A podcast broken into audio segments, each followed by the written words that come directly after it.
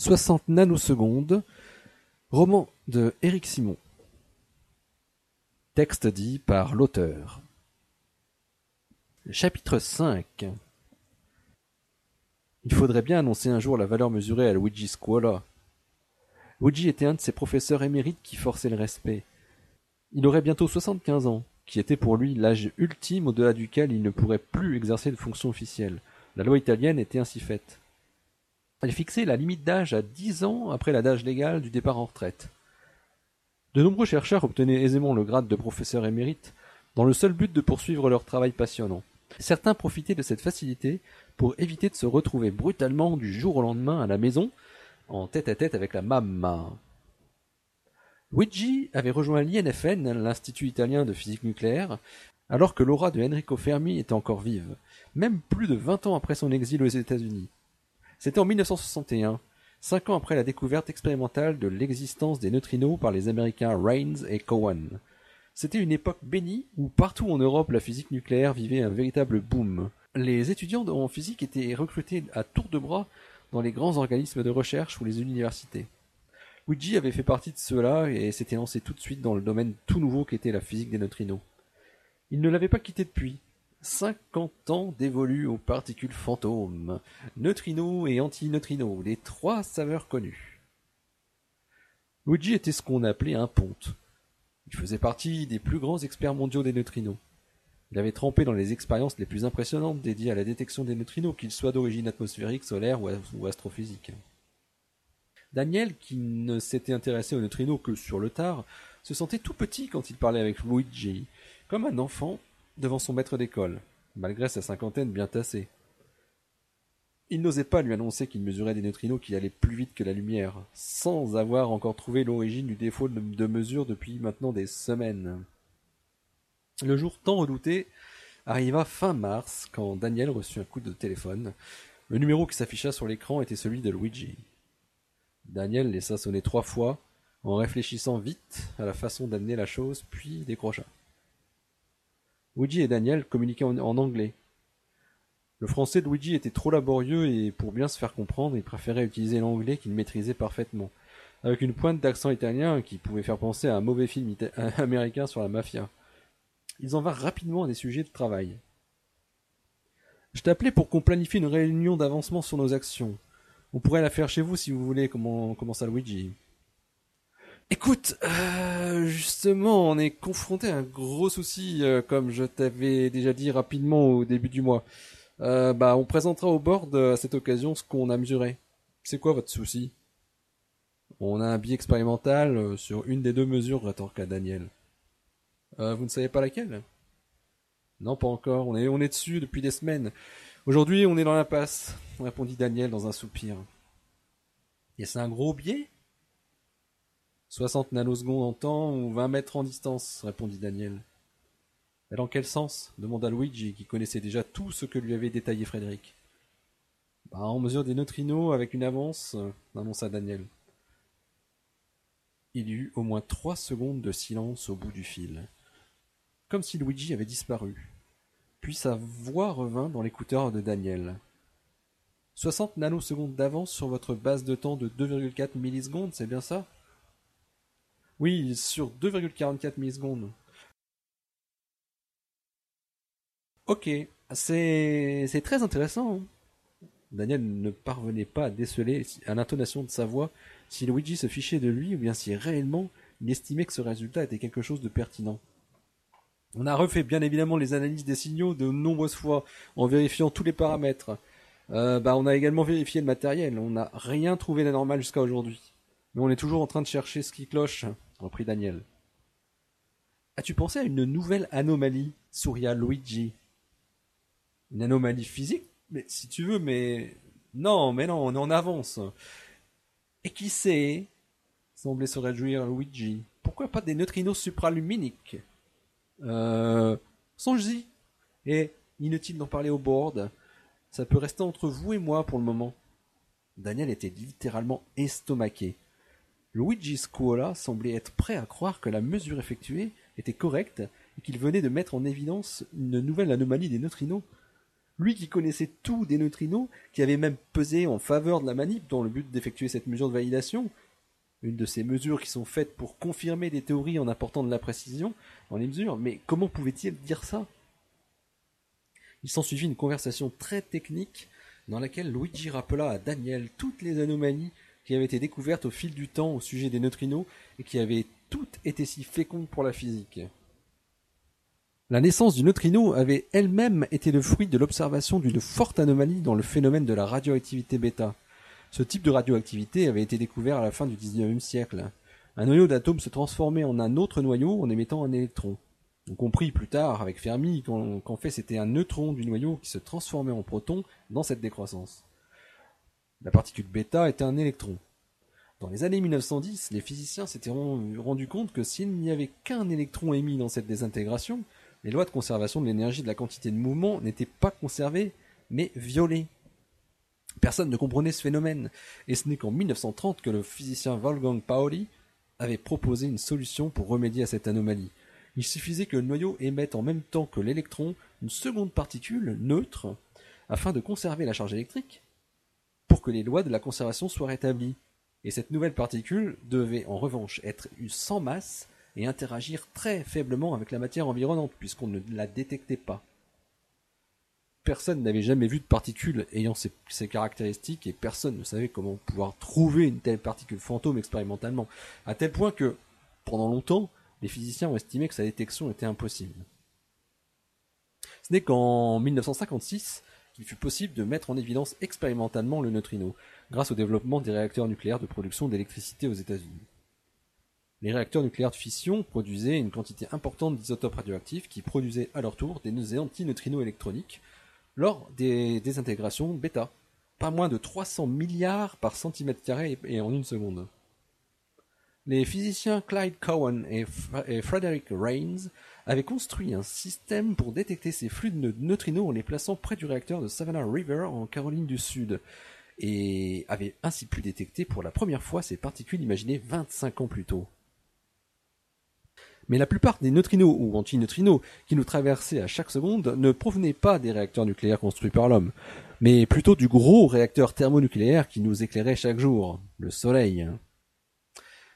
Évidemment, depuis qu'on avait compris l'origine de l'énergie du Soleil dans les années 1930, on cherchait à le comprendre de mieux en mieux, et la détection des neutrinos du Soleil était cruciale pour tirer des informations sur le fonctionnement interne de notre étoile. C'est ainsi que très tôt, certains astrophysiciens s'étaient spécialisés dans l'observation des neutrinos solaires en mesurant le flux qui arrivait sur Terre. En 1964, les pionniers Ray Davis et John Bacall avaient construit un détecteur de neutrinos solaires au fond de la mine de Homestake dans le Dakota du Sud, où Luigi était descendu pour participer en tant que jeune chercheur invité. Le choix d'un laboratoire souterrain était rendu indispensable pour s'affranchir des parasites provoquées par les nombreuses interactions d'autres particules, celles du rayonnement cosmique. Ces premiers résultats avaient tout de suite montré l'existence d'une anomalie. Il manquait une certaine quantité de neutrinos vis-à-vis de ce qui était attendu par les modèles théoriques du fonctionnement interne du Soleil. Une quantité non négligeable, hein, puisqu'il aurait dû être détecté trois fois plus de neutrinos. Les spécialistes du Soleil et ceux des particules s'étaient combattus de longues années pour savoir qui se trompait. En vain personne ne faisait erreur. L'existence de différents types de neutrinos avait été découverte dans les années 1960, mais le phénomène possible d'oscillation d'une saveur de neutrino à l'autre ne fut proposé qu'à la fin des années 60. La théorie ne gagna pas un grand intérêt dans la communauté des physiciens jusqu'à ce qu'elle devienne la solution parfaite pour mettre d'accord les astrophysiciens solaires et les physiciens des particules. S'il manquait des neutrinos ou antineutrinos électroniques, ils devaient avoir disparu durant leur trajet entre le Soleil et la Terre. Mais pas complètement disparus. Disparus sous leur forme initiale, mais toujours là sous une autre forme. Les neutrinos étaient en fait des particules composites qui possédaient plusieurs saveurs en eux-mêmes. Ils pouvaient être à la fois de type électronique, muonique ou tauique. Les différentes saveurs de neutrinos, correspondant aux trois particules légères que sont l'électron, le muon et le tau, ne pouvaient pas être toutes détectées par ces premiers détecteurs, d'où le déficit observé. Lorsque de nouveaux détecteurs capables de mesurer les trois types de neutrinos furent construits par la suite, l'écart disparut entièrement. Le phénomène de l'oscillation des neutrinos avait une énorme implication. Outre le fait qu'il permettait d'expliquer les anomalies de flux à peu de frais, il reposait sur le fait que les trois types de neutrinos possédaient chacun une masse différente. Ce qui voulait également dire une masse différente de zéro. Alors qu'il était couramment admis à cette époque que le neutrino était sans masse, il devint alors évident, dans la moitié des années 1990, que la particule fantôme avait bel et bien une masse non nulle. Et chaque saveur de neutrino devait avoir une masse différente, le plus léger étant le neutrino électronique et le plus lourd le neutrino tau, même si l'ordre hiérarchique n'était toujours pas tranché. Une nouvelle anomalie était cependant apparue dans les années 1980, à peu près en même temps que celle concernant les neutrinos solaires. C'était l'anomalie dite des neutrinos atmosphériques. Des neutrinos étaient produits dans la haute atmosphère par des réactions de muons cosmiques qui interagissaient avec les noyaux d'atomes d'oxygène et d'azote de l'air. Comme les neutrinos interagissaient ensuite très peu avec la matière, on s'attendait généralement à en observer autant en provenance du ciel que du sol, ces derniers étant produits dans l'atmosphère aux antipodes et traversaient la Terre de part en part. c'est un peu par hasard que les, des physiciens avec qui Luigi Squall a collaboré à cette époque, en cherchant à mesurer quelle était la durée de vie du proton dans des laboratoires souterrains, avaient eu besoin de connaître les flux de neutrinos atmosphériques provenant de différentes directions. Ils les mesurèrent alors et trouvèrent des écarts très importants entre les deux directions. Cette anomalie ne fut résolue que par l'apport de nouveaux phénomènes physiques associés à l'oscillation des neutrinos, mais cette fois-ci non plus dans le vide, mais en y ajoutant l'effet de la matière traversée par les particules. C'était l'effet Mikhaïev-Smirnov-Wolfenstein, du nom de ses découvreurs, qui indiquait que l'oscillation des neutrinos était modifiée par la matière qu'ils traversaient, un peu à l'image d'un indice de réfraction pour la lumière. Cet effet MSW fut repris par Luigi dans les calculs des neutrinos solaires pour tenir compte de l'hydrogène traversé par les neutrinos au cœur du Soleil et permis d'accorder encore mieux les calculs et les mesures. En 1993, les scientifiques de Los Alamos aux États-Unis construisirent un détecteur pour l'étude des oscillations, le Liquid Scintillator Neutrino Detector. L'expérience LSND resta célèbre parmi les physiciens parce qu'elle vit un petit excès d'antineutrinos électroniques provenant apparemment de nulle part. La seule possibilité qui permettait d'expliquer les flux de neutrinos observés à LSND était de proposer l'existence d'un quatrième neutrino, voire davantage, qui oscillerait toujours comme ses congénères, mais aurait la subtile caractéristique d'être stérile, c'est-à-dire n'ayant absolument aucune interaction avec la matière autre que la gravitation c'était encore très spéculatif. Et l'existence d'un quatrième neutrino jetterait un doute sérieux sur les modèles actuels de la physique des particules. Mais il pourrait aussi aider à expliquer certains problèmes encore non résolus, tels que les détails de réactions nucléaires qui apparaissent lors des explosions d'étoiles en supernovae. L'existence de ces hypothétiques neutrinos stériles avait été relancée par une nouvelle anomalie, celle appelée l'anomalie des neutrinos de réacteurs. C'est grâce à la détection des neutrinos de réacteurs nucléaires que les particules furtives avaient été identifiées formellement en 1956. Et depuis, des expériences de mesure de flux de neutrinos avaient eu lieu dans tous les pays équipés de réacteurs euh, nucléaires, notamment en Italie. Ce qui était observé partout était une petite différence systématique entre le flux mesuré et le flux attendu d'après les modèles qui, qui prenaient tous les paramètres en compte. Les réactions nucléaires, le transport des particules, les oscillations à faible distance, etc. Il manquait environ 6% de neutrinos. Cette anomalie des neutrinos de réacteurs pouvait elle aussi être expliquée par l'existence d'un quatrième ou un cinquième neutrino lui aussi stérile. Luigi poursuivit en rappelant à Daniel qu'il fallait s'attendre à tout avec les neutrinos. Ce n'étaient pas des particules comme les autres. Concernant une vitesse supérieure à la vitesse limite de la physique, Luigi évoqua à Daniel les nombreuses théories qui permettaient de tels comportements. Dimension d'espace-temps supplémentaires, tachyons et autres étrangetés théoriques au nom barbare. Pour clore la discussion, Luigi laissa entendre à Daniel qu'il ne fallait pas forcément chercher à trouver une erreur, mais au contraire chercher une vérité. Il se pouvait qu'ils aient une chance sur deux d'avoir devant eux la possibilité de révolutionner la physique. Aussitôt qu'il eut raccroché son téléphone, Daniel resta immobile, pensif, se répétant les derniers mots de Luigi. Pourquoi lui avait-il dit ça? Comment un scientifique de son renom pouvait être presque prêt à abandonner aussi facilement le modèle standard de la physique? Il avait pensé qu'il lui aurait tout de suite imposé de mettre tout en œuvre pour retrouver la bonne vitesse, légèrement inférieure à celle de la lumière, comme prévu. À la place, il laissait la porte ouverte vers la possibilité d'une mesure correcte et de quoi bouleverser le monde de la physique des particules et la physique en général. Les implications d'une découverte de particules supraluminiques étaient énormes. C'en était même terrifiant. Daniel n'avait jamais songé être au centre d'une découverte scientifique majeure, même dans ses rêves qui le conduisirent à embrasser cette carrière trente ans plus tôt.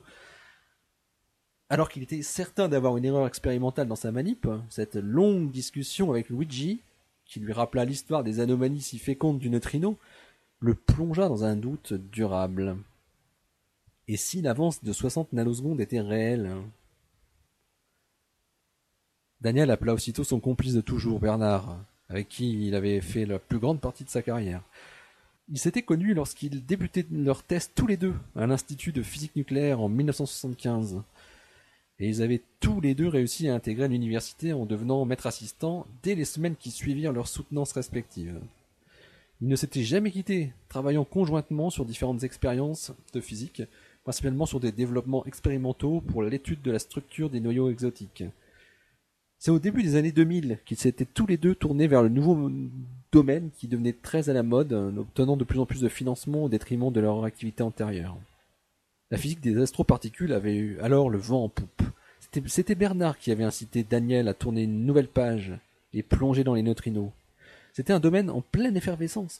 On venait de démontrer la réalité de leur comportement oscillatoire et qu'ils avaient finalement une masse, toute petite. Bernard était passionné par ces nouvelles découvertes. Il voulait y participer et avait besoin de son vieux complice. Daniel n'était pas très chaud pour se lancer dans un tout nouveau domaine. Mais Bernard le convainquit assez facilement quand il lui précisa qu'il n'était pas nécessaire de connaître dans les détails les théories de l'oscillation des leptons fantômes. Il fallait surtout développer des détecteurs à même de pouvoir en observer les différents types. Ces, ces détecteurs étaient fondés sur la mesure des particules chargées secondaires, des principes euh, et des particules tout à fait similaires à ce qu'ils avaient l'habitude de côtoyer. Daniel convoqua très vite une réunion du groupe le lendemain dans la grande salle de réunion pour relater ce que lui avait dit Luigi. Tous les membres de l'équipe étaient présents, excepté Robert et Philippe, les techniciens électroniciens qui étaient en mission au laboratoire souterrain. Daniel leur enverrait un mail récapitulatif après la réunion. Frédéric était là aussi, lui qui était concerné au premier chef, car en train de finir de rédiger sa thèse.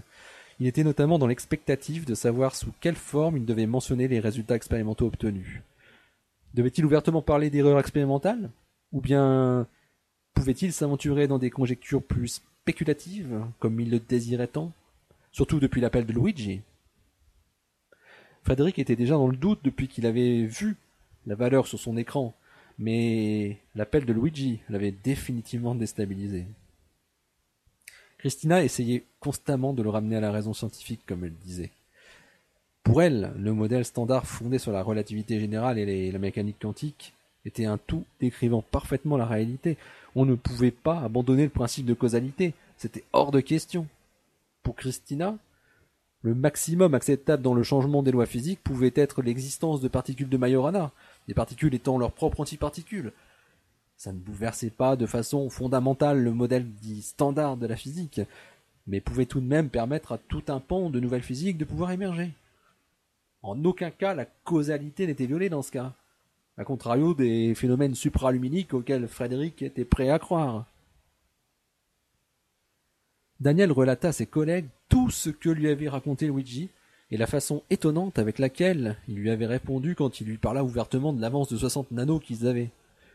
Il rappela aussi que c'était Luigi qui avait fait pencher la balance lors de la décision du consortium de 2008 de lancer cette manip. Quatre groupes avaient voté pour et quatre contre. C'est la voix de Luigi qui avait compté au final, décidant en quelque sorte de lui-même de lancer cette mesure imaginée quelques semaines plus tôt par Frédéric et soutenue mordicus par Daniel. De fait, Daniel était quelque part redevable envers Luigi, pour qui il avait une certaine admiration, en même temps qu'une crainte inavouée. Il avait tendance à suivre sans trop se poser de questions les avis de ce grand nom des neutrinos. À l'évocation de la possibilité pour Squala que la mesure soit effectivement correcte, avec une probabilité de 50%, les réactions autour de la grande table furent diverses. On entendit à la fois des soupirs et des exclamations étouffées. Christina leva les yeux au ciel comme pour dire Il a dit la même chose à Daniel qu'à Frédéric, le vieux a perdu la tête. Frédéric arborait un large sourire. Lorsqu'il entendit les mots de Luigi que Daniel répéta mot pour mot, il comprit qu'il avait avec lui le meilleur allié possible, le patron de la collaboration, rien de moins. Il savait qu'il aurait carte blanche pour annoncer les résultats dans le cas où aucun défaut ne serait trouvé d'ici la fin de sa rédaction. Et le sablier s'écoulait de plus en plus vite. Bernard, tout comme Frédéric, était aux anges. Cela voulait dire que l'on pourrait sans doute écrire quelque chose dans la thèse sur la valeur mesurée, en laissant une ouverture vers une découverte majeure. C'était inespéré pour lui à deux ans de la retraite. Avoir son nom associé à une découverte d'une telle ampleur en tant que directeur de thèse était une consécration d'une carrière sans fait vraiment marquant. Même si c'était bel et bien une erreur, il fallait tout de même prendre le risque de décrire le résultat comme quelque chose d'envisageable. Le souci serait de trouver la bonne façon de rédiger cette partie. il faisait confiance à Frédéric pour trouver les bons mots. Daniel laissa la parole aux différents membres du groupe. Environ la moitié des membres exprima une réaction d'incompréhension. Suivant cela, le commentaire de Christina, qui devint tout de suite une sorte de chef de file des puristes, pour qui la rigueur scientifique était liée à l'histoire même de la physique. Elle s'ingénia à rappeler l'absurdité d'une telle vitesse supraluminique pour les neutrinos, évoquant tour à tour les problèmes que ça impliquerait au niveau des interactions de particules, mais aussi au niveau de la causalité, qui était le fondement de la physique.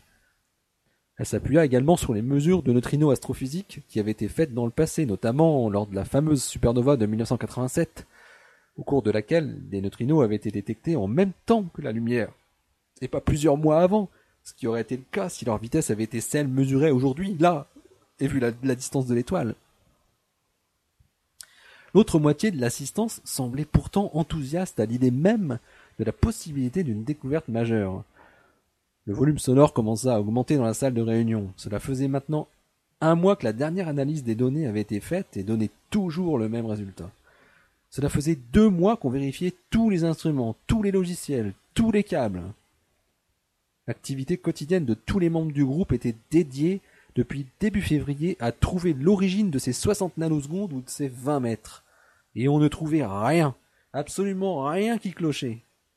Alors, pourquoi ne pas sérieusement envisager un comportement anormal des neutrinos eux-mêmes? Daniel rappela à Christina que les neutrinos provenant des explosions d'étoiles n'avaient pas du tout la même énergie que ceux du CERN. Et en plus, ce n'étaient même pas les mêmes. Les leurs étaient des neutrinos mu, ceux des étoiles des neutrinos électroniques. On ne pouvait pas extrapoler. Ouais, faut se calmer. On n'a pas encore tout vérifié, lança Pierre Corneau, l'ingénieur responsable de l'équipe détecteur, réputé pour son franc-parler et son grand pragmatisme. Tant qu'on n'aura pas vérifié chaque connexion et chaque câble, euh, on n'aura pas fini le boulot. Hein. Christina acquiesça lourdement en regardant fixement Frédéric. Ce dernier lui répondit par un ritus interrogateur. Bernard Gelin prit la parole pour demander jusqu'à quand il chercherait la provenance de l'erreur, s'il y y en avait une. La moitié de l'assistance sembla répondre jusqu'à ce qu'on la trouve. Tandis que l'autre moitié voulait en finir au plus vite et paraissait avide d'annoncer une découverte majeure. Daniel Quintet reprit la parole et dit le plus solennellement possible. Bon, je sais qu'on vit une période difficile, on n'ose pas croire à une possible anomalie. Même toi, Bernard, je le sais. On cherche depuis plus de deux mois maintenant d'où peuvent venir ces foutus 60 nanosecondes et on n'a rien. Et maintenant, le grand boss est prêt à parler d'anomalies. Eh, ben oui, mais le plus urgent tout de suite là, c'est de statuer sur ce qu'on doit dire dans la thèse de Fred. Il ne faut pas dire les choses n'importe comment. La soutenance doit avoir lieu en juin. Je rappelle, c'est le 18 juin a priori. Et euh, je rappelle que le manuscrit doit être fini d'être rédigé pour être déposé à l'université et envoyé au rapporteur deux mois avant la date de soutenance, c'est-à-dire le 18 avril. C'est dans 19 jours exactement. et on ne sait pas du tout si on aura trouvé une réponse à notre problème d'ici là. Bref, on a deux choix. Soit Fred écrit que le résultat préliminaire semble montrer un défaut dans le protocole de mesure, soit il écrit que le résultat préliminaire semble montrer une anomalie de la vitesse des neutrinos mu, montrant qu'ils sont supraluminiques. Pierre prit la parole. Eh, mais il y a une troisième possibilité. On peut ne pas parler de résultat de mesure. Je sais ce que t'en penses, Fred, mais il faut aussi réfléchir à cette possibilité. Tu peux tout à fait laisser ton chapitre mesure expérimentale en l'état, c'est-à-dire seulement avec les tests des systèmes géodésiques et temporels. Franchement, rétorqua Frédéric, je préfère encore ne pas soutenir si c'est pour ne rien mettre.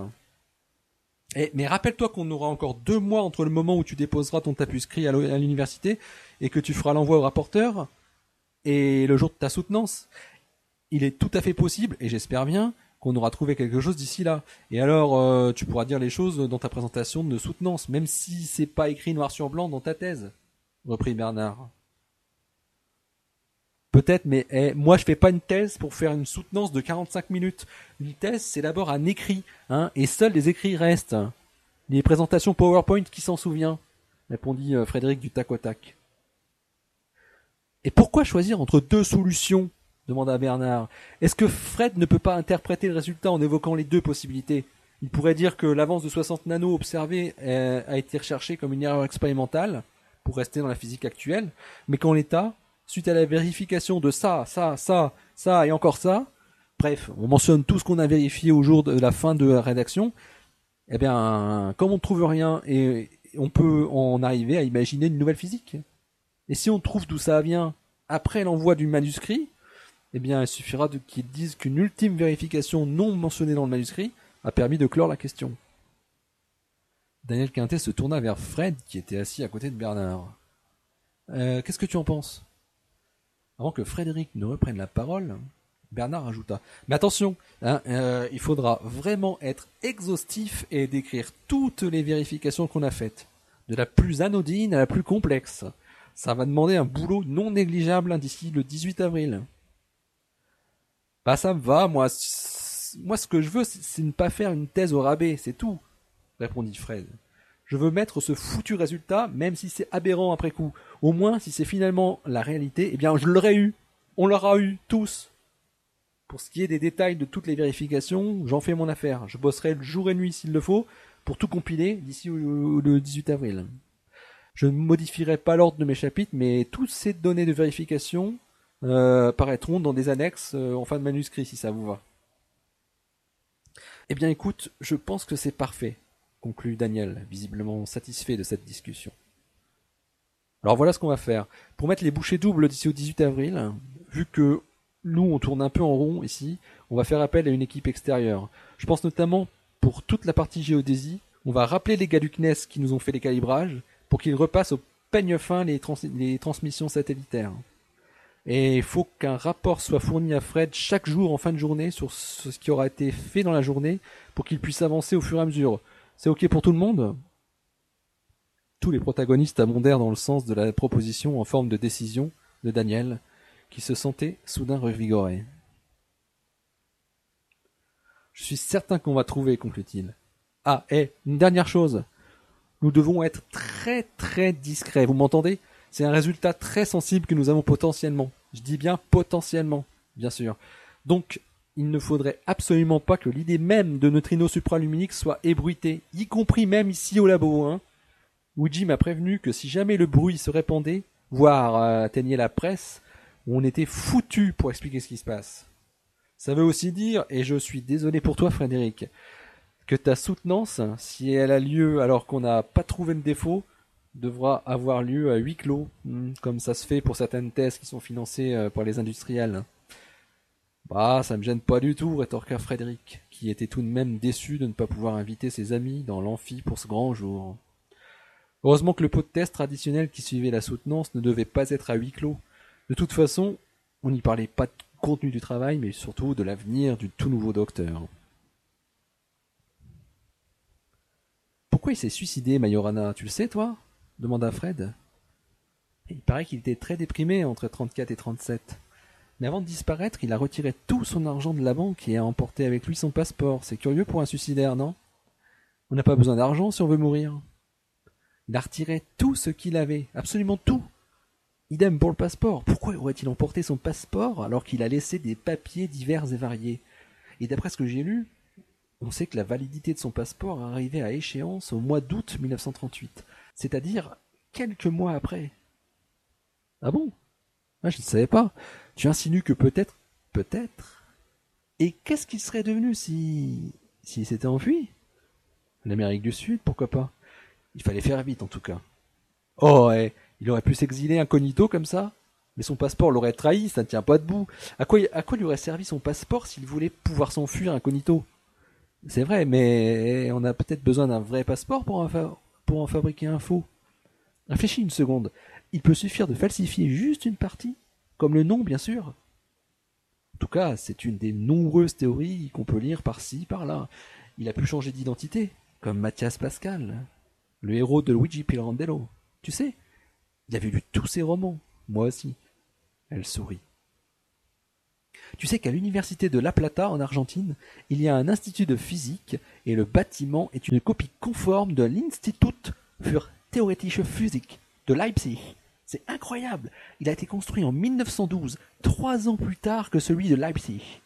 Ça ne te dit rien Là où Ettore était, c'était tellement plus auprès de Heisenberg. On peut imaginer qu'il aurait pu avoir envie de retrouver un peu le même environnement, mais loin de tout ce qu'il tracassait. À cette époque, de nombreux Italiens fuyaient vers l'Argentine. C'était surtout des juifs, mais pas uniquement. Il restait encore euh, quelques antifascistes. Et je te rappelle que les lois raciales de Mussolini datent de début septembre 1938, très peu de temps après la disparition de Ettore. Et de la validité de son passeport. Et c'est d'ailleurs à ce moment-là que le groupe de Fermi se disloque. Ils émigrent presque tous. Segre, Rossi, Pontecorvo et Fermi, bien sûr.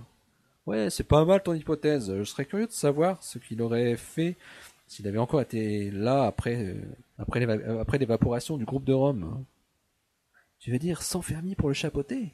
Avec des si... Mais au fait, pourquoi il ne serait pas reparti chez Heisenberg osa Frédéric? Ah, il devait en avoir assez de la physique, j'imagine.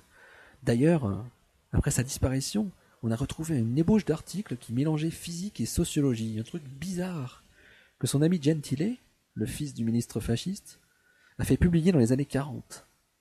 Ouais, c'est vrai, l'Argentine, ça devait être bien plus sympa que l'Allemagne à ce moment-là. Euh, bon, ça te dirait de partir demain avec moi? Euh, Allez, on part au Pérou, tiens. Rigola Frédéric. Je te passerai euh, feu Mathias Pascal. J'ai une traduction en français. Tu comprendras un peu mieux Majorana, je pense.